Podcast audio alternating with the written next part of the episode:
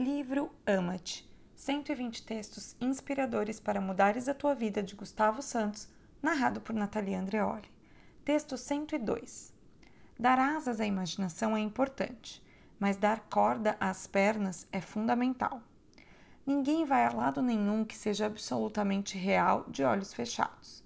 Podemos até, e para os mais espirituais, visitar outras vidas ou fazer mil projeções, mas a vida é aqui é na Terra que estás, é neste planeta em que te encontras que tens de trabalhar e evoluir.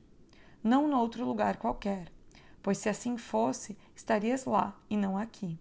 Assim sendo, e abençoada seja a nossa criatividade, de nada te servirá uma imaginação fértil se depois não a materializares em ações condizentes que te possam, essa sim, levar a algum lado. Descobrir o que há por descobrir e fazer nascer da tua vontade uma missão cumprida. As pessoas têm de se manifestar, têm de fazer valer como autênticas guerreiras a sua verdade na vida delas, e têm de usufruir de tudo o que sentem. De nada lhes vale o simples querer ou o gostar muito. Isso é zero em termos de ação.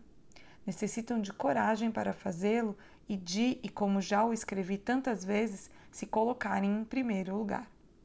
Imagina uma pessoa que dorme com outra há 10 anos e que sabe desde os últimos três que já não ama essa pessoa. Já pensou em dizer-lhe mil vezes, mas depois tem medo de magoá-la. Tem medo da reação que ela possa ter ou da desilusão que possa gerar na família. Ou medo ainda de ficar sozinha para sempre. No entanto, enquanto a outra pessoa ressona e se baba serenamente porque não desconfia de nada disso, vai imaginando como se fosse, como seria se fosse livre outra vez, longe daquela cama e daquele corpo que já nada lhe diz. Vai fantasiando sobre uma outra ou outra pessoa, sobre o que seria se fugissem os dois numa viagem secreta, ou como seria a vida se ela decidisse e de uma vez por todas respeitar o que sente ou, e neste caso específico, o que deixou de sentir. Pergunto: alguém vai a algum lado assim? Apenas imaginando e fantasiando? Ninguém, pois não?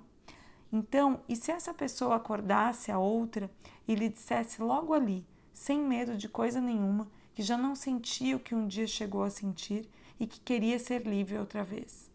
Aí aconteceria tudo, certo? Pois então, como a vida é fazer acontecer e não imaginar que acontece, temos de agir.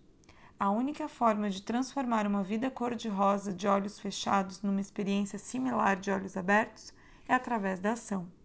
Voa, mas nunca te esqueces de caminhar. É pelo chão que se trava a guerra do amor. Ama-te.